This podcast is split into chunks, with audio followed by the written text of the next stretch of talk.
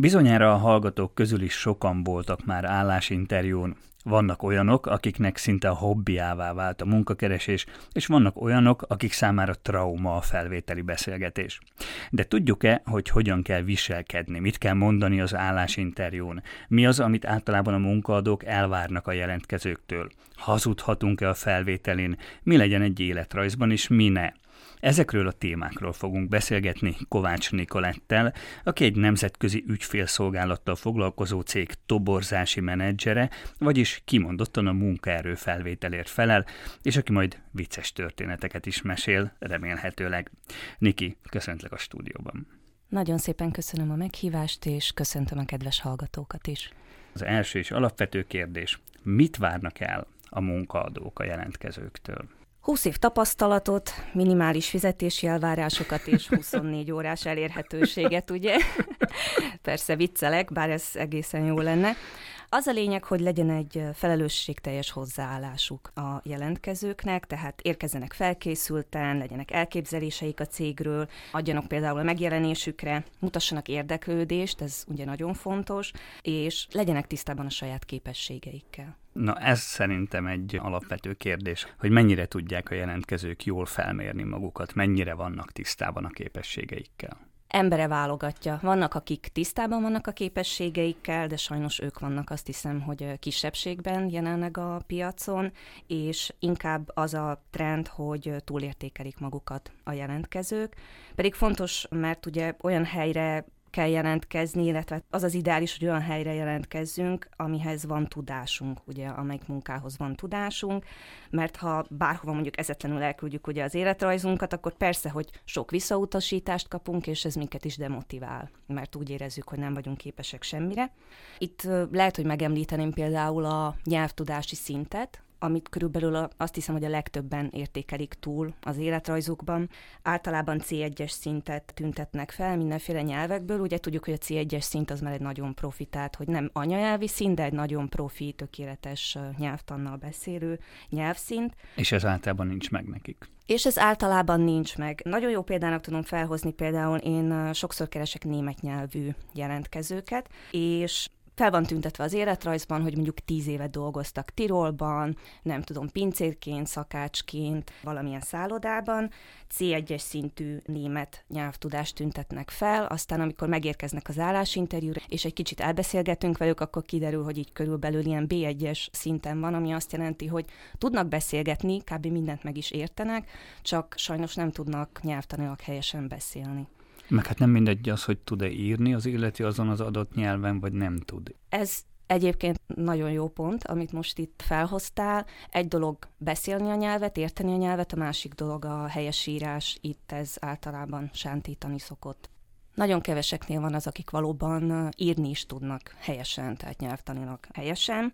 A német nyelv mellett még megemlíteném a cseh nyelvet, mert ez egy ilyen, ilyen vicces dolog. Hogy ez ugye, nagyon speciális. Ez nagyon speciális, mert ugye mindenki azt gondolja, hogy ha ért csehül, hogyha itt élünk Csehország mellett, akkor tudjuk is beszélni a nyelvet anyanyelvi szinten.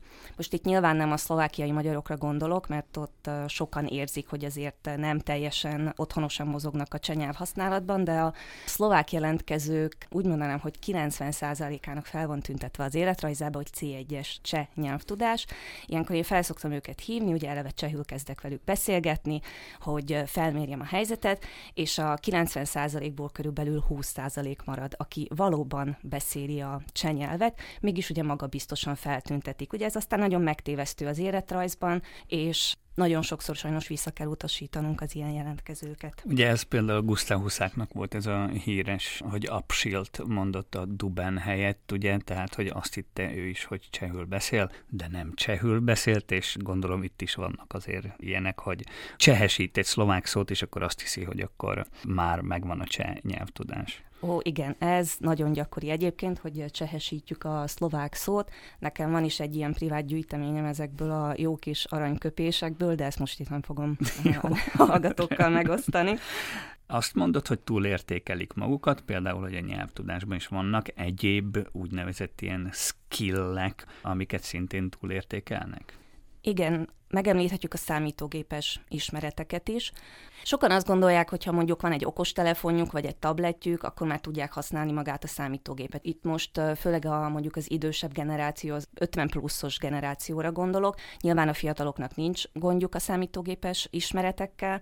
Ugye az életrajzban nagyon gyakran fel van tüntetve nem csak az, hogy például értenek ugye a számítógéphez, hanem konkrétan milyen programokhoz értenek. Mondjuk a Word és az Excel azok a leggyakrabban használtak, ezek szoktak lenni feltüntetve, és mondjuk ott van egy haladó. És aztán valaki eljön egy állásinterjúra, kap egy Excel-tesztet, és ilyen nagyon egyszerű feladatokat szoktunk adni, tehát nem szoktuk túl a dolgot, és így is a, az első kérdésnél így megáll a tudás, mert azon felül, hogy mondjuk ki tudnak színezni egy ikont, vagy pedig be tudnak írni három oszlopba különböző sorokat, mondjuk egy egyszerűbb képletet már nem tudnak. Ez egy matematikai művelet már kifog rajtuk. Így van. És van olyan is, hogy alul értékelik magukat a jelentkezők? Igen. Ebből szerencsére kevesebb van, de vannak olyanok, akik nagyon kevés önbizalommal érkeznek az állásinterjúra, azt gondolják, hogy mivel mondjuk nincs tapasztalatuk egy bizonyos munkaterületen, ezért nem lehetnek jó jelentkezők, ugyanúgy, mint azoknál, akik például túlértékelik a készségeiket, ugyanez vonatkozik az alulértékre is, tehát beszélhetünk a nyelvtudás szintjéről, akár számítógépes ismeretekről, vagy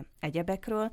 Azt gondolom, hogy ez még a jobbik eset, mert az interjú során azért kiszokott derülni, hogy ezeknek a jelentkezőknek azért sokkal nagyobb a tudásuk, mint amit feltüntettek az életrajzban, de azért veszélyes is lehet, hogyha például az életrajzukban nem megfelelő szinten tüntetik fel ezeket a készségeket, mert előfordulhat, hogy el se jutnak az interjúra, mert az első rostán nem, nem tudnak túlesni. Talán adnék egy tanácsot a kedves hallgatóknak. Az interneten létezik nagyon sok teszt, ahol tesztelni tudjuk a készségeinket, ahol fel tudjuk mérni azt, hogy milyen szinten beszéljük például a nyelvet, milyen szinten tudunk dolgozni bizonyos számítógépes programokkal. Ne féljünk egy kicsit utána járni, ne féljünk megnézni, kitölteni. Mindenkinek jobb, hogyha tudja, hogy milyenek a valódi képességei, és ő is úgy tud hozzáállni a munkakereséshez, hogy az mondjuk üljön neki. Mik a leggyakoribb hibák, amiket elkövetnek az álláskeresők? Az első és ilyen talán legáltalánosabb hibaként azt említeném meg, hogy nem válogatják meg, hogy hova küldik el az életrajzokat, vagy hogy milyen pozícióra jelentkeznek. Tehát adjunk időnt magunknak, nézelődjünk egy kicsit az állás hirdető portálokon, és tényleg olyan munkát válasszunk, amiről azt gondoljuk, hogy öt, vagy nem tudom, jó lehet, hogy nem öt, de mondjuk két év múlva is érdekelni fog minket, ahova szívesen fogunk járni. Mert ha például elküldjük 20-30 helyre az életrajzunkat, eleve lehetetlenség megjegyezni, hova mindenhova küldtük el. Aztán ugye érkezik a telefon, hív az interjúztató személy a vállalattól, bemutatkozik, elmondja, hogy megkaptuk az életrajzát, és akkor az illető azt mondja, hogy hát én már nem emlékszem, hogy önökhöz is elküldtem. Ez igazán nem egy jó névjegy, úgyhogy azt mondom, hogy első körben egy ilyen négy, maximum öt munkahelyre küldjük el az életrajzunkat. A másik hiba talán, amit említenénk, az maga az életrajz, ugye ezt most már itt többször megemlítettük. Itt nagyon sok hibát lehet véteni, ha beszélhetünk az életrajz formájáról, külalakjáról, illetve arról is, hogy mi van benne. Harmadikként megemlíteném magát az interjút, személyes interjút, például a toborzásért felelős személlyel. Sokan nem néznek utána ugye a cégnek, tudatlanul érkeznek az állásinterjúra, és ezért nagyon gyorsan kiderül ez néhány kérdés után. Mert hogy a jelentkezőről már az is mond valamit, hogy jelentkezik valahova, és fogalma sincs arról a cégről, hogy egyetem mit csinál, mivel foglalkozik, ami valószínűleg a recruiternek, tehát a toborzónak rögtön azt mutatja, hogy hát ezt az embert ezt egyáltalán nem érdekli ez. Ezt nagyon jól megfogalmaztad most, pontosan így van. Tehát azonnal kap egy fekete pontot. Sőt, lehet, hogy egy elbocsátó szép üzenet. Ha egyéb területeken nagyon jót alakít, akkor ez még menthető, de egyébként a fekete pont az ott van. Ugye arról beszélünk, hogy életrajz, tehát hogy mik a leggyakoribb hibák, ugye már ezt is elkezdtük, tehát akkor folytassuk. Az a kezdeném így az életrajz kapcsán, hogyha valaki jelentkezik valahova és elküld egy életrajzot, gondoljon arra, hogy az az életrajz az ő névjegye. Tehát, hogy egy toborzásért felelős személy annál a cégnél megkapja ezt az életrajzot, ránéz, és körülbelül egy perc alatt véleményt alkot arról az illetőről, aki ezt elküldte. Tehát fontos az, hogy hogy néz ki az életrajz, tehát maga ez a külalak, hogy így mondjam, illetve az, hogy mi van benne, és hogy vannak megfogalmazva benne a dolgok. 2022-t írunk, ne küldjük például Word dokumentumként el az életrajzot, mert az úgy egy kicsit most már nem modern, tehát minimum konvertáljuk át PDF-ben. Ez az interneten most már ilyen három másodperces folyamat átkonvertálni egy Word dokumentumot PDF-be. Velem egyébként az is megtörtént, hogy egy olyan életrajzot kaptam, ami egy kinyomtatott papír volt egy asztalon, és valaki lefotózta. Tehát mondanom sem kell, hogy azért nem ment át a rostán. Ez Tehát a, az első ez rostán bukott. Hát Pusztán azonnal. azért, mert egyszerűen nem adott arra, hogy ő milyen névjegyet adjon le magáról. Igen, pontosan a formát. Szintén meg lehet találni valahol az internet, hogy vannak ilyen formák, hogy curriculum vitae, és akkor csak azt kell kitölteni gyakorlatilag. Igen, igen, nagyon sok ilyet lehet találni az interneten. Az egyik leghíresebb álláskereső portál is nagyon sok mintát kínál, ezt most nem fogom mondani, hogy melyik, mert úgyis mindenki tudja, és nem fogom reklámozni, de ott is lehet válogatni próbáljunk egy kicsit kreatívak lenni. Tehát, hogy ne legyen ez csak egy ilyen száraz szöveg, egy fehér alapon, nagyon szép mintákat lehet találni az interneten, amik, amik a szemnek is vonzóak, és amikor egy ilyen életrajzot kap, egy toborzásért felelős személy, akkor már egy kicsit pozitívabban áll hozzá ugye a jelentkezőhöz. Ez a forma. Még a formához. Uh-huh. Tehát, hogy sokan fotót is tesznek önmagukról. Ez jó dolog, vagy nem jó dolog, és ha már viszont úgy döntenek, hogy oda teszik azt a fotót, akkor nem mindegy ugye, hogy milyen az a fotó. Ja, ez nagyon jó kérdés. Igen, a fotó nagyon fontos tegyünk fényképet az életrajzra, bár azzal se rontunk el semmit, hogyha nem teszünk, viszont pluszpont a fénykép. Na de miért? Itt is jöhetnék mindenféle személyes történetekkel az elmúlt nyolc évből, hogy milyen fényképeket láttam én különféle életrajzokon, Mikulás jelmezben, esküvői ruha, kirándulós fürdőruhás, egyebek. Tehát ezt ne, ugye ezt talán mondani se kell. A selfie se egy jó választás, bár ebből is nagyon sok érkezik egyébként. Manapság szerintem már nagyon jó fotókat tudnak készíteni ezek az okostelefonok, úgyhogy kérjünk meg egy, nem tudom, egy barátot, egy ismerősöt, álljunk egy fehér fal elé, vagy pedig egy ilyen neutrális háttér elé, és valami decens, visszafogott bluesban, vagy, vagy inkben kérjük meg, hogy fotózzon le minket, egy kicsit mosolyogjunk a képen, tehát legyen ez a kép visszafogott és decens. A tartalmát tekintve. Jó-e az, hogyha túl sok minden van egy életrajzban? Jaj, dehogy, hát kinek van ideje azt ugye elolvasni. Amikor beérkezik naponta mondjuk száz életrajz, ugye akkor nincs idő arra, hogy négy-öt oldalas életrajzokat olvasgassunk el, még akkor sem, hogyha mondjuk érdekesek és érdekes információkat tartalmaznak. Az ideális, az maximum két oldal. Tehát az az, ami még teljesen emészthető, amivel még tudunk dolgozni. Ugye fontos, hogy fel legyenek tüntetve az adatok, a név. Az elérhetőség. Az elérhetőség, hát erre egyébként ki akartam térni, hogy nagyon sokan nem tüntetik fel a telefonszámot számukat az életrajzban, tehát nem tudom, hogy aztán így mit várnak el, hogy hogy fogja felvenni mondjuk velük a kapcsolatot a toborzásért felelős személy, de egyébként ez főleg így a fiatalabb korosztálynál tapasztalom. Azt gondolom, hogy ők nem szívesen telefonálnak, ezért nem is teszik oda a telefonszámot az életrajzba, de hát nem tudjuk őket máshogy ugye értesíteni, illetve felhívni, úgyhogy itt aztán utólagosan szoktunk kérni tőlük telefonszámot, hogy felvehessük velük a kapcsolatot. Az idősebb korosztálynál észrevettem, hogy nem tüntetik fel a korukat az életrajzban. Jó, rendben van, tehát nem... Érthető nem bizonyos szempontból. Érthető bizonyos szempontból, viszont ha ránézünk, hogy mondjuk mikor járt iskolába, mikor járt alapiskolába, eh, mikor kezdett dolgozni, akkor azért egész könnyen ki lehet következtetni az életőnek a korát. És én azt gondolom, hogy ha már elküldjük valahova az életrajzunkat, és azért utasítanak vissza minket, mert idősebbek vagyunk, akkor ezt ne sajnáljuk, mert talán nem is akarunk egy olyan cégnél dolgozni, ahol csak akarunk miatt utasítanak vissza, és nem érdekli őket a tudásunk. Az se jó, hogyha túl sok minden van egy életrajzban, de gondolom az sem, ha túl kevés. Tehát, hogy alig lehet belőle valamit kiolvasni listening. Igen, hát mindig ugye az arany középút a legjobb, se túl sok, sem túl kevés.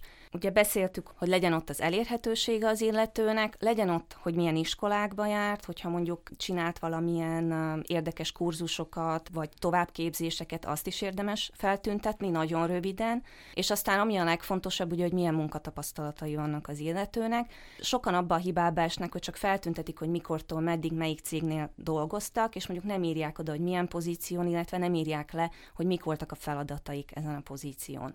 Nem kell erről két oldalt írni, hogy most reggel 8-tól este fél ötig én mit csináltam azon a munkahelyen, de egy ilyen rövid összefoglaló az nagy segítség, hogy egy kis áttekintése legyen az embernek, hogy mégis mivel van már tapasztalata az illetőnek.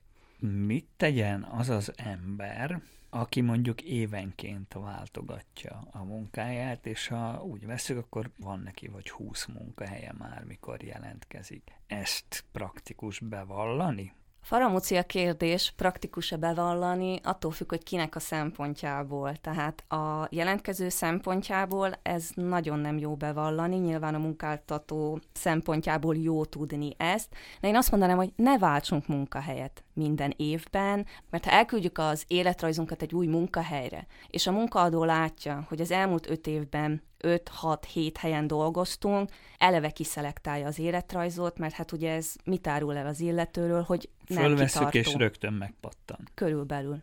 Én még talán megemlíteném azt, hogy ugye az életrajz mellé lehet csatolni egy ilyen kísérőlevelet, vagy motivációs levelet. Ezt sokan elfelejtik, vagy pedig csak egy ilyen két-három mondatos sablonszöveget küldenek, nem baj, ha nincs, tehát nem rontanak el vele semmit, hogyha nem küldenek, viszont egy pluszpont, hogyha kapunk egy ilyen kellemes, érdeklődő kísérőlevelet, ahol mondjuk pontosan van feltüntetve a nevünk, a cégnek a neve, és látszik a kísérő szövegből, hogy az illető egy kis időt töltött azzal, hogy utána nézzen a cégnek, utána nézzen a pozíciónak, és így röviden össze is foglalja azt, hogy mondjuk miért érdekelni őt ez a pozíció, és miért örülne annak, hogyha nálunk dolgozhatna. Még eszembe jutott egy dolog, a helyesírási hibánk. Tehát, hogyha valaki az életrajzában helyesírási hibákat vét, az szintén nem túl pozitív névjegy, ugye? Egyáltalán nem de különbséget tennék az elütések és a helyesírási hibák között, tehát néha megesik, hogy egy-egy elütés ott van az életrajzban, ilyenkor is arra szoktam azért gondolni, hogy nem teljesen figyelt oda az illető, amikor elolvasta maga után, de jó, ez megesik. Viszont a helyesírási hibák, hát ahogy mondtam, az életrajz az a névjegyünk, tehát ha a helyesírási hibákkal van tele az életrajzunk, akkor ne várjuk el, hogy mondjuk felvesznek minket egy olyan pozícióra, ahol... Például szükség van az írásra, igen. vagy az íráskészségre. Igen. Térjünk át az állásinterjúra. Fontos az első benyomás, vagy azon még lehet javítani? Mindenre azt mondjuk, hogy fontos, de tényleg az. Persze, hogy fontos az első benyomás, ugyanis csak egy van belőle, egyszer tudunk első benyomást adni. Hogyha az nem jó, hogyha azt elrontjuk, akkor ez rányomja a bélyegét aztán már az egész interjúra. Hogyan öltözzünk fel a felvételi meghallgatásra? Tehát túl csillivilli se jó, meg az sem, hogyha ilyen nagyon topisak vagyunk, ugye?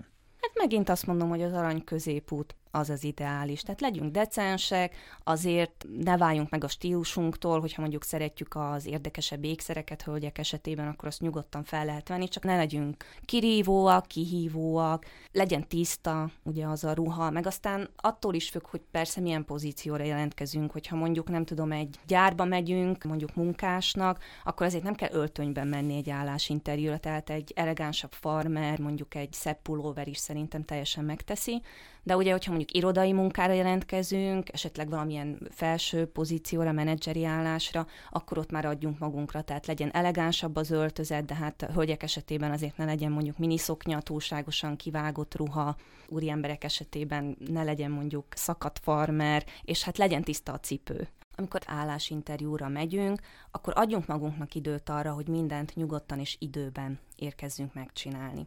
Ne az utolsó lehetséges buszra szálljunk fel, és aztán rohanjunk, és teljesen megizzadva, szétzilálva érkezünk az interjúra, hanem ilyen kényelmes tempóban érkezünk. A mi lelkiállapotunk is nyugodtabb lesz ebben az esetben, illetve hát a külsőnk sem fogja tükrözni, hogy mi most ilyen nagy sietségben érkeztünk erre az interjúra.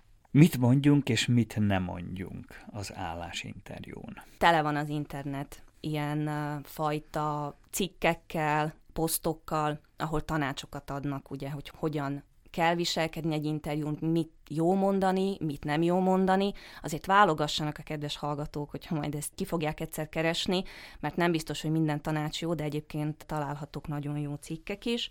Ami a lényeg, amit én mondanék, és ami elég gyakran előfordul, ugye minden állásinterjún, vagy legalábbis én mindig rá szoktam kérdezni a jelentkezőknél, hogy miért döntöttek úgy, hogy munkát váltanak, miért mentek el az előző munkahelyekről, mi volt az oka. Bármennyire rossz szájízzel távoztunk az előző munkáltatónktól, nagyon nem ildomos erről beszélni az állásinterjún. Még ha tényleg az is történt, hogy a, a főnökünk egy nagyon kellemetlen személy volt, és nem éreztük jól magunkat a vállalatnál, ezt nem mondjuk el az új munkáltatónak, hanem csomagoljuk be szépen ezeket a dolgokat hazudhatunk egy állásinterjún, vagy ez nagyon gyorsan kiderül? Senki nem tilthatja meg azt, hogy hazudjunk. Tehát vannak dolgok, amik kiderülnek, vannak, amik nem. Vannak olyan jelentkezők, akik nagyon jól hazudnak, nem látunk át rajtuk, és mondjuk csak egy két-három hónap után derül ki, hogy valójában nem mondtak igazat az állásinterjú során. Vannak olyanok, akiknél ez rögtön kiderül. Én annak a híve vagyok, hogy ne hazudjunk, mert úgyis ki fog derülni a végén, teljesen mindegy, hogy mennyi idő elteltével. Legyünk őszinték, mert hogyha hazudni fogunk, akkor olyan elvárásokat keltünk ennél a munkáltatónál, amit aztán nem tudunk teljesíteni. Viszont lehet szépíteni dolgokat. Szerintem ez teljesen belefér. Mit lehet szépíteni? Tehát, hogy azt mondom, hogy rendkívül ügyesen kommunikálok, és közben nem kommunikálok annyira rendkívül ügyesen, akkor ez most szépítés, ez hazugság, túlértékelem magam, vagy, vagy mindhárom együtt. Igen, azt hiszem, ez mindhárom együtt, ez már nem a szépítés kategória. Szépíteni mondjuk lehet abban, amit például az előbb említettem, hogy miért mentünk el az előző munkahelyünkről. Itt azért lehet mondjuk azt mondani, hogy már nem volt lehetőségünk tovább nőni, vagy nem volt lehetőségünk tovább fejlődni, és szeretnénk tanulni.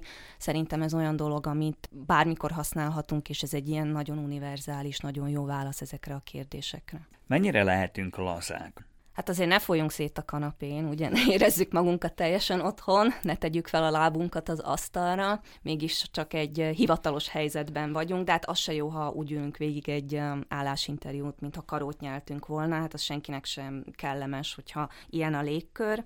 Itt is, ahogy már többször elhangzott, szerintem az arany középút az, ami működhet, egészen kellemes tud lenni, hogyha valaki egy jó időben mondjuk el tud lőni egy-egy jó kis poént, de nagyon óvatosak legyünk vele, ugye egy mórickás vicc vagy hasonlóak azért, azért nem illenek bele egy, egy állásinterjúba, de ha mondjuk figyelmesen hallgatjuk az interjúztató szemét, és mondjuk reagálni tudunk valamilyen megjegyzésére egy kis poénnal, az azért nagyon fel tudja oldani a hangulatot, viszont ha tudjuk magunkról, hogy nem vagyunk igazán mesterei a viccelkedésnek, akkor inkább hagyjuk.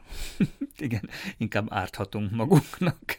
Igen, nekem volt egy ilyen esetem, amikor annyira jól érezte magát az úriember az interjún, hogy egy idő után így familiárisan megsimogatta a térdemet, talán nem árulok el nagy titkot azzal, hogy nem, nem dolgozik nálunk az úriember. Mennyire fontos, hogy a fizetési elvárások reálisak legyenek? Én tudom azt, hogy manapság már álláshirdetést csak úgy lehet megjelentetni, hogy oda kell írni azt is, hogy nagyjából mekkora lesz az a fizetés, vagy pontosan mekkora lesz az a fizetés, no de hát az eleve csak egy kezdő összeg, tehát egy belépő összeg. Tehát a kérdés az, hogy a fizetési elvárásaink mennyire fontosak. Fontosak, és ez nagyon összefügg azzal is, hogy mennyire tudjuk felmérni a saját értékünket a piacon. Tehát ha tapasztaltak vagyunk például egy bizonyos munkában, akkor tudjuk, hogy kérhetünk többet. Ha pályakezdőként indulunk, akkor azért legyünk tisztában azzal, hogy nem fogunk 5000 brutót kapni rögtön az elején,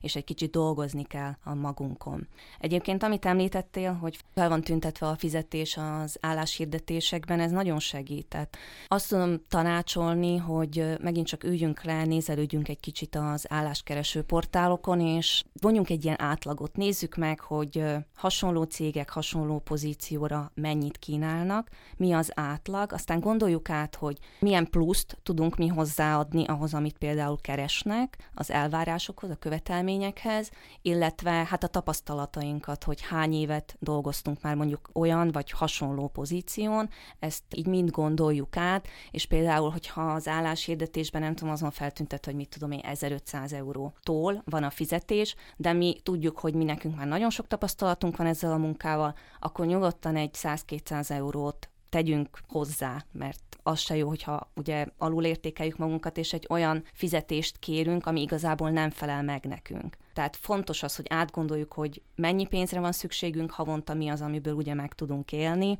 és ne menjünk ennek alá, hogyha nem muszáj. Tehát itt azért most már elég sok mindent felsoroltunk, hogy milyen hibákat követnek el az emberek a felvételi beszélgetéseken. De van-e még valami, amit így elkövetnek az emberek, amikor állásinterjún vannak? Igen, azt hiszem nem beszéltünk még magáról az interjú lefolyásáról, ami ugye vagy személyes, vagy mostanában elég gyakran online formában is történik, de ez az a pont, ahol mégis is megismeri egymást az interjúztató és a jelentkező. Itt azért fontos, hogy jó benyomást keltsünk, Na most hogy lehet jó benyomást kelteni ugye egy interjún? Eleve már beszéltünk ugye a megjelenésről, hogy vagyunk felöltözve, ez az első. A másik, hát ne érkezzünk későn, de ne érkezzünk túl korán sem, mert ugye az se jó, ha most valaki fél órával korábban érkezik egy állásinterjúra, akkor már stresszeli az interjúztatót, hogy már ott van, de neki egyébként még más dolga van. Tehát ez így nem jó. Az ideális az ilyen 5-8 perccel az interjú előtt érkezni, és ahogy mondtam, nyugodtan, nem lihegve, nem megizzadva a sietségtől. Aztán ugye legyünk figyelmesek az interjú során. Nagyon sokan beülnek, aztán így hallgatnak, hallgatnak, és amikor visszakérdezek valamit, akkor nem tudják a választ. Én nem azért kérdezem, hogy én most tesztelem őket, hanem mert valóban érdekel a véleményük. Aztán amikor azt látom, hogy az illető mondjuk nem figyelt oda, akkor ebből azt szűröm le, hogy figyelmetlen, tehát hogy nem tud koncentrálni. Hát, vagy hogy nem érdekli őt valójában. Illetve, hogy nem érdekli. Zajlik. Igen, ez is benne lehet. Figyeljünk arra, hogy ne egy ilyen monológgá váljon ez az interjú. Ez is egyébként egy nagyon gyakori hiba. Ugye az interjúztató rákérdez az illetőnél, a jelentkezőnél, hogy milyen munkatapasztalatai voltak, egy kicsit beszéljen róla, és akkor egy óra múlva újra szóhoz jut az interjúztató. Tehát jó az, hogyha mi tudunk beszélni és kommunikatívak vagyunk, de azért bizonyos keretek közé szorítsuk ugye ezt is.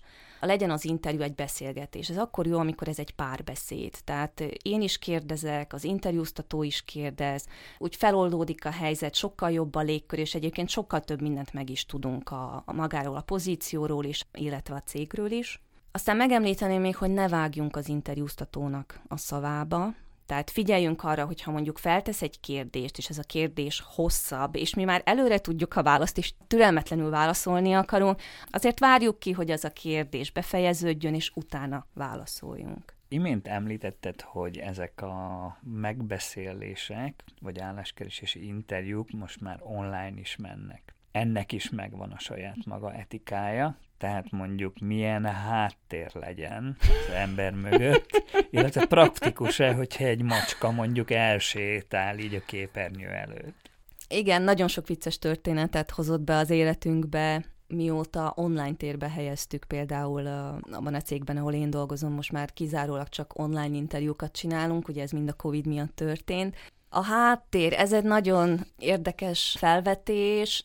Azt hiszem, hogy most már több száz háztartás konyhájába, hálószobájába és ebédlőjébe nyertem belátást. Ez néha egyébként nagyon kellemes, nagyon esztétikus, de van úgy, hogy azért látszik, hogy öt perce kelt ki az ágyból az illető, és még nem volt ideje megvetni az ágyat. Ugye figyeljünk erre, mert hát ez is valamennyire egy névjegy. Egyébként ezeken az online platformokon, amiket használni szoktunk interjúkra, ott be lehet állítani egy olyan hátteret, ami eltakarja a valót hódít, vagy mondjuk kisatírozza.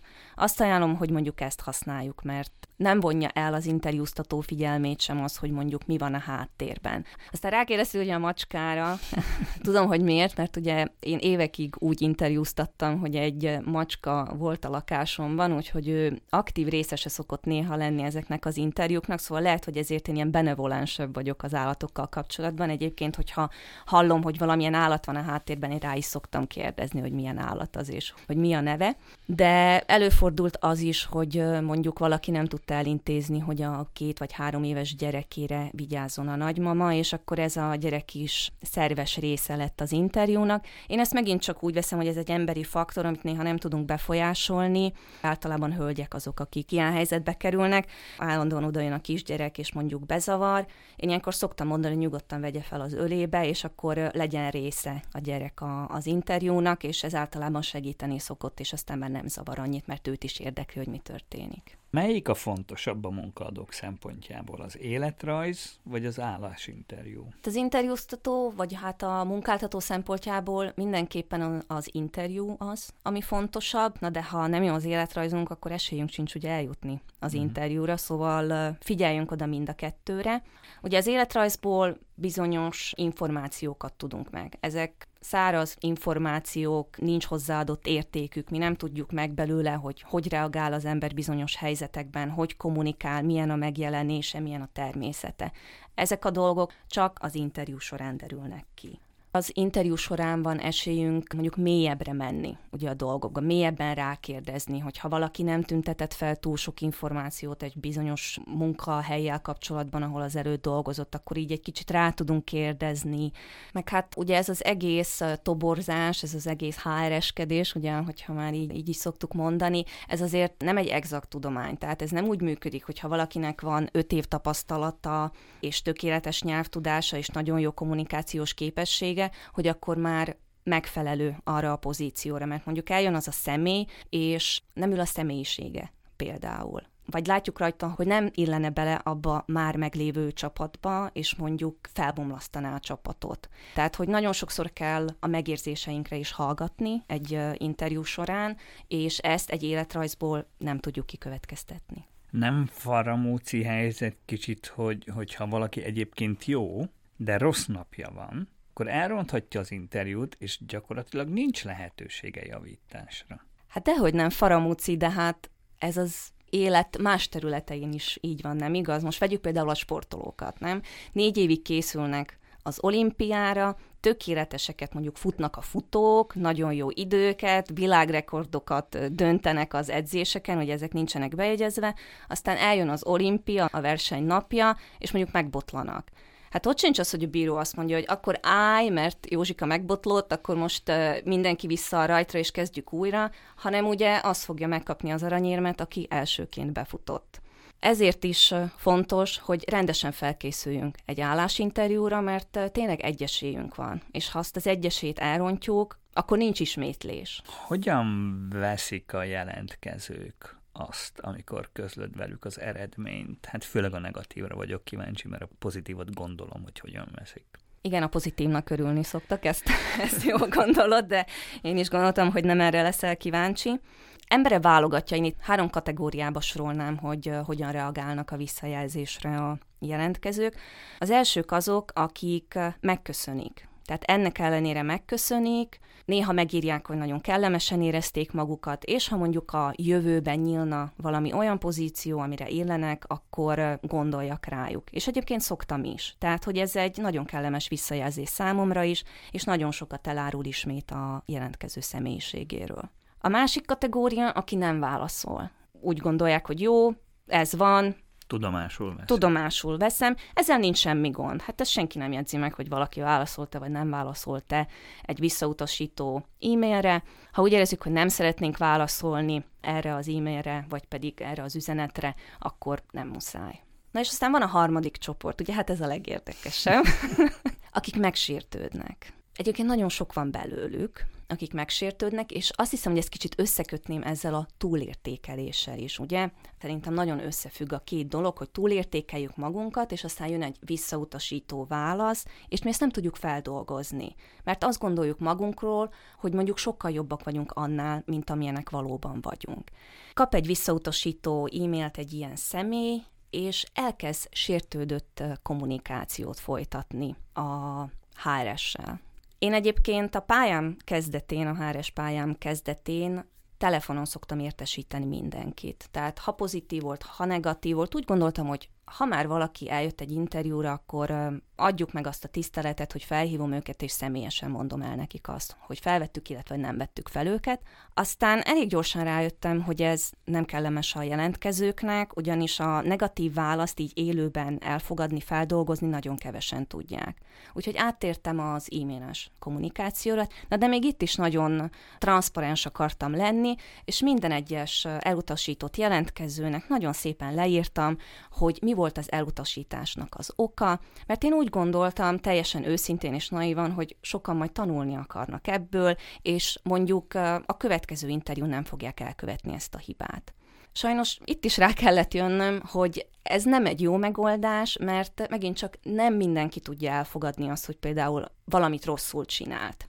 Úgyhogy én mostanra, így nyolc év után ott tartok, hogy egy ilyen nagyon általános e-mailt szoktam kiküldeni azoknak, akik voltak nálam állásinterjún, egy ilyen általános elutasító üzenetet, és ha valaki ír nekem aztán, hogy köszöni szépen, és hogy esetleg megkérdezheti-e, hogy mi volt a baj, vagy hogy miért utasítottuk vissza, akkor én nagyon szívesen megosztom velük ezt az információt. Néha ez egyébként egy ilyen nagyon kellemes beszélgetésbe is tud átmenni.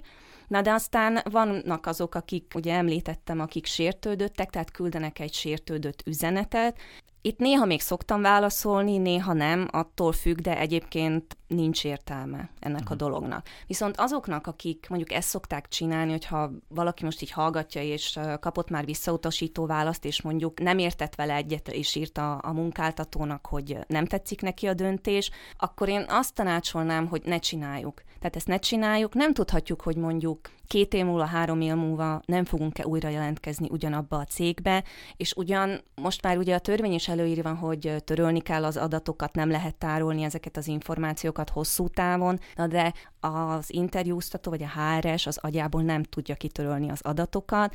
Van, akinek nagyon jó memóriája van, például nekem is, és például emlékszem nevekre, e-mailekre még 5-6 évvel ezelőttről is, és hogyha mondjuk attól a szemétől érkezne ismét egy életrajz, hogy szeretne nálunk dolgozni, akkor természetesen nem jutna túl az első körön. Meg hát ugye te dolgozhatsz két év múlva egy másik cégben is, HRS-ként, és hogyha oda jelentkezik az az ember, ugyanúgy ebbe az első körös falba beleütközhet. Vannak egyébként gyalászkodások is, amikor így visszaírnak? Szerencsére nagyon ritkán fordul ez elő, de van. Hát nyilván olyanról nem fog beszélni, amikor ilyen káromkodások vagy vulgáris szavak jelentek meg az e-mailekben. Ez is megtörtént, hogy az ember kitörli, de azért egy 10-15 percig nem érzi jól magát tőle.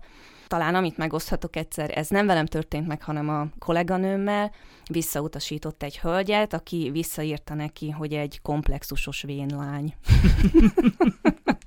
Csak hozzáteszem, hogy férnél van és két gyereke van.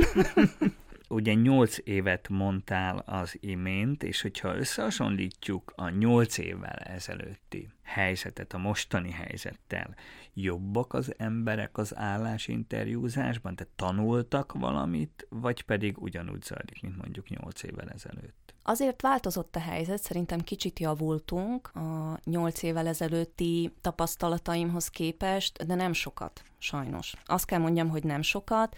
Nyilván a COVID azért megváltoztatta az emberek hozzáállását is egy kicsit, ezt most úgy érzem, hogy most, hogy már túl vagyunk a két lockdownon, és egy kicsit felszabadultunk, kezdünk visszatérni a régi kerékvágásba, de azért még mindig nem ott tartunk például, ahol nyolc éve.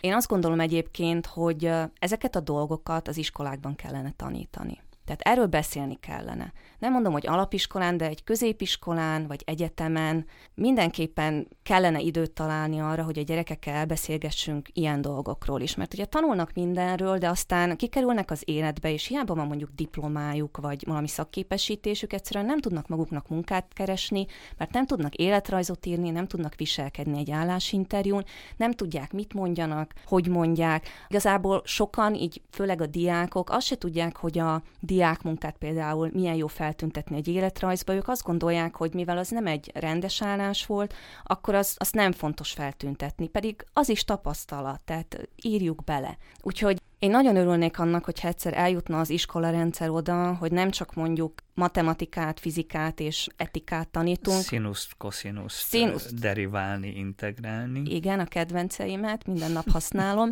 hanem mondjuk élethelyzetekre is felkészítjük a gyerekeket. Én el tudom képzelni, hogy mondjuk egy etika órán ez teljesen működhet, vagy egy osztályfőnöki órán, ahelyett, hogy mondjuk arról beszélgetünk, hogy milyen Mikulás csomagot rakjunk össze, egy kicsit mondjuk az életben fontos dolgokról beszéljünk érezhetőek a generációs különbségek a jelentkezők között? Jaj, nagyon. Hát eleve a hozzáállás. A felelősségteljes hozzáállás hogy mennyire akarunk dolgozni, hogy mennyire veszük komolyan a munkát, a munkakeresés, ezek látszódnak. Nekem a kedvenc korosztályom ez a milleniális korosztály, amiben véletlenül én is beletartozom, de hát, hogyha valaki egy kicsit olvas erről, vagy, vagy mondjuk kicsit többet tud, akkor azért nem mondok újdonságot, hogy a milleniálisok a legjobb munkaerő a piacon. Tehát a középkorosztály? Ilyen 80-as évektől a 2000-es évekig ezek a születésűek, de itt is azért elosztják a 80-as, 90-eseket, meg a 90-es, 2000-eseket, hogy azért ott van már egy érezhető különbség, ugye.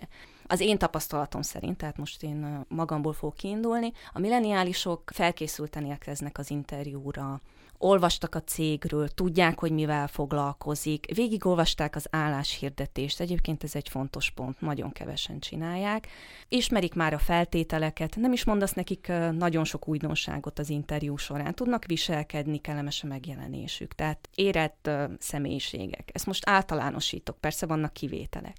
Aztán ugye említett az idősebb korosztályt, a számítógépes ismereteket, hát nem csak olyan munkák vannak, ahol kell a számítógép szerencsére, de úgy érzem, hogy az idősebb korosztály már érzik magukon a bélyeget, hogy ők az idősebb korosztály. Ugye mindenhol az van, hogy fiatalokat keresnek, tapasztaltakat, akik gyorsak, sok nyelven beszélnek, utazhatnak, van jogosítványuk, és az idősek szerintem éppen ebbe az alulértékelős kategóriába tartoznak, hogy azt gondolják, hogy ők már senkinek nem kellenek, és így indulnak neki egy állásinterjúnak. Én azt nagyon szoktam sajnálni, és amikor mondjuk egy ilyen 50-60-as személlyel van állásinterjúm, akkor próbálom bennük egy kicsit ezt az önbizalmat így erősíteni, hogy lehet, hogy idősebbek, lehet, hogy nem olyan gyorsak már, viszont borzasztóan tapasztaltak. És ez nagyon fontos, és ezt nagyon sok munkáltató értékelni tudja. Na és akkor ugye a fiatalok. Hát én bevallom, hogy nekem volt egy olyan időszak, amikor azt mondtam, hogy én már nem vagyok hajlandó diákokat interjúztatni. Mert amit említettem is, nem tanítják őket, hogyan kell ezt csinálni, és nem is tudják. És azzal, hogy nagyon átkerült ugye a kommunikáció az online térbe a fiatalok között, hogy inkább csak csetelnek egymással, nem beszélgetnek élőben sokat, nem beszélgetnek telefonon, rosszabbodtak a kommunikációs képességeik is, illetve nem érzik jól magukat egy ilyen személyes találkozón. Nagyon sokszor előfordul például, hogy nem is jönnek el az interjúra. Tehát felhívom őket, megbeszéljük, hogy mondjuk szerda délután háromkor online csatlakozzanak egy platformon keresztül, és nem jönnek, mert egyszerűen megijednek. Megijednek, vagy végül is úgy döntenek, hogy nem érdekli őket, hogy mégse kell nekik ez a munka. Nem igazán tudom eldönteni, de szerintem nagyban közrejátszik az, hogy félnek a személyes találkozástól és a személyes beszélgetéstől. Már ugye megpedzetted, mert mondtál ehhez kapcsolódóan egy-két információt, de mennyire változtatta meg a COVID a recruitinget, vagyis az a borzást? Alapjaiban megváltoztatta egyébként. Ugye azelőtt például nálam volt egy ilyen megszokott menet. Megérkezik az életrajz, ugye szelektálunk, felhívjuk az illetőket, kiválasztjuk azokat, akiket meghívunk egy személyes találkozásra, aztán jön a, nyelvtudás tesztelése, számítógépes ismeretek tesztelése, és aztán értesítjük az illetőt, hogy milyen az eredmény. És akkor jött a Covid, és hirtelen ugye nem lehetett találkozni, és átmentünk az online térbe. Ez egyébként teljesen új távlatokat nyitott nekünk, ugyanis elkezdtek hozzánk olyan személyek is jelentkezni, akik messziről vannak. Tehát például, ugye én Pozsonyban dolgozom, és olyan személyek is elkezdtek jelentkezni, akik nem Pozsonyban dolgoznak, mert oda volt írva, ugye, hogy mostantól már online is interjúztatunk, vagy csak online interjúztatunk, illetve a munkát is lehet otthonról végezni. Szóval a személyes találkozások azok a nullára csökkentek, és az interjúk pedig online történnek. Ugye erről meséltünk, ez elég sok vicces történettel is járhat, de egyébként úgy érzem, hogy mindenkinek így kényelmesebb. Mégiscsak a otthoni környezetből nem kell sietni sehova, csak azt kell figyelni, hogy mondjuk a háromra vagyunk megegyezve, akkor háromkor rákattintsak a linkre, és bejelentkezzek a platformra, tehát hogy egy kicsit ilyen, ilyen nyugodtabb légkörű lett az interjúztatás. Mivel nemzetközi cég vagytok, Szoktatok egymásnak kisegíteni az interjúkban, mármint hogy más országbelieknek, vagy más országbeliekkel? És ha igen, igen? Igen. Akkor mennyire mások a más országbeli jelentkezők? Tehát, hogy mennyire más a külföldi recruiting tapasztalat? Én nagyon szeretek más országoknak besegíteni. Azt hiszem, hogy talán négy-öt éve kértek meg először, hogy nem tudnék-e a lett kollégáknak besegíteni a toborzási folyamatban. Tehát interjúztattam ugye online, úgyhogy aztán én már így a Covid közben nagyon tapasztalat voltam az online interjúztatással ennek következtében. Hát hirtelen egy új világ nyílt meg előttem, mert ugye én általában szlovákokat interjúztatok, szlovákiai magyarokat, esetleg cseheket. Tehát, hogy itt ez a mentalitás eléggé hasonló, meg a hozzáállás is, és azért tudtam, hogy mit várhatok, mit nem várhatok. És akkor hirtelen egy teljesen új mentalitással találkoztam szembe, nagyon élveztem, tehát eleve ugye angol nyelven történt az egész, ugye ez is egy kicsit így gazdagította a folyamatot. Tehát Lettországnál kezdődött, aztán a spanyolországi kollégáknak is kisegítettem. Hát ezt bevallom, hogy ezt annyira nem élveztem, mert azért a spanyolok ugye, hogy mondják, hogy ők ilyen nagyon lazák, és azért nem veszik annyira komolyan a dolgokat, az érezhető volt így, a, így az interjúk során is, nem beszélve arról, hogy nagyon sok meg sem történt, mert elfelejtettek, vagy mondjuk később jelentkeztek be. De talán amit kiemelnék, és ami egy ilyen személyes kedvencem nekem, az a boszniai interjúztatás, ami lehet, hogy egy kicsit ilyen paradox, mert ugye a boszniaiak éppen nem arról híresek, hogy hú de kedvesek lennének. Most nem tudom, hogy ez lehet, hogy a, amiatt van ott ilyen 30-35 százalékos a munkanélküliségi arány, tehát hogy azért jobban igyekeznek, hogy eladják magukat, de én borzasztóan élveztem a boszniaiakkal való beszélgetést, már a telefonos interjú során mindenki felvette a telefon. Tehát én úgy érzem, hogy azok az emberek elküldték az életrajzukat, ott ültek a telefon mellett, és várták, hogy mikor fogják őket hívni, kétsengésre felvették. Nagyon kedvesek voltak, érdeklődőek. Megbeszéltünk egy időpontot az interjúra, elküldtem e-mailben ugye az értesítést, mindenkitől jött vissza válasz. Nagyon szépen köszönik a lehetőséget, természetesen részt fognak venni az interjún. És valóban részt is vettek. Mindent tudtak a cégről, nagyon jól kommunikáltak, mindenki elmondta, hogy mennyire szeretne a cégnél dolgozni. Na most én ezt ugye nem tudom felmérni, hogy mennyire igaz, vagy mennyire nem, de már csak az, hogy vették a fáradtságot, ugye, hogy ezt elmondják, ez azért jól esett, és ugye beszéltünk a visszajelzésekről is, hogy hogy veszik a visszajelzést. Hát a boszniaiak, azok nagyon jól viselték azt is, hogyha vissza voltak utasítva, és a legtöbbjük így is megköszönte a lehetőséget. Jó, de akkor így a, a szlovákiaiak, és az most teljesen mindegy, hogy magyarok vagy szlovákok, így így az állásinterjú szintjén vagy kapcsán jó pozícióban vannak így a többi országhoz képest, vagy pedig azért mondjuk a többi ország felvételizői azok azért felelősségteljesebbek, felkészültebbek, profibbak, stb. stb. Vagy nem lehet egy ilyen sorrendet meghatározni. Én nem szívesen állítanék fel egy ilyen sorrendet, de azt gondolom, hogy nem állunk rosszul. Tehát amiket így hallgatok, történeteket, ugye nemzetközi cég vagyunk, én ugye mindennapi kapcsolatban vagyok a kollégáimmal különböző országokból, és hát megosztjuk egymással a tapasztalatokat. Azt gondolom, hogy még úgy a felsőbb tízben vagyunk. Bizonyára vannak vicces vagy bizarr történeteid is a munkáddal kapcsolatban, már egy-kettőt azért mondtál, de, de osszál meg velünk még egyet vagy kettőt, olyat, amelyiket így a legjobban szeretsz, vagy amit a legviccesebbnek tartasz. Azzal kezdeném, hogy elmentem egyszer egy uh, ilyen HRS konferenciára. Szoktak ilyeneket uh, szervezni különböző cégek, ahova meghívják különböző vállalatok HRS-eit, és akkor ilyen előadások vannak ott. És általában ajándékokat is szoktak osztani. És egyszer voltam egy uh, ilyen, már nem emlékszem, hogy pontosan hol volt, és kaptam egy ilyen bekeretezett képet, ami egy angol szöveg van, de egyébként magyarra fordítva azt jelenti a szöveg, hogy HRS vagyok, semmi nem lep meg.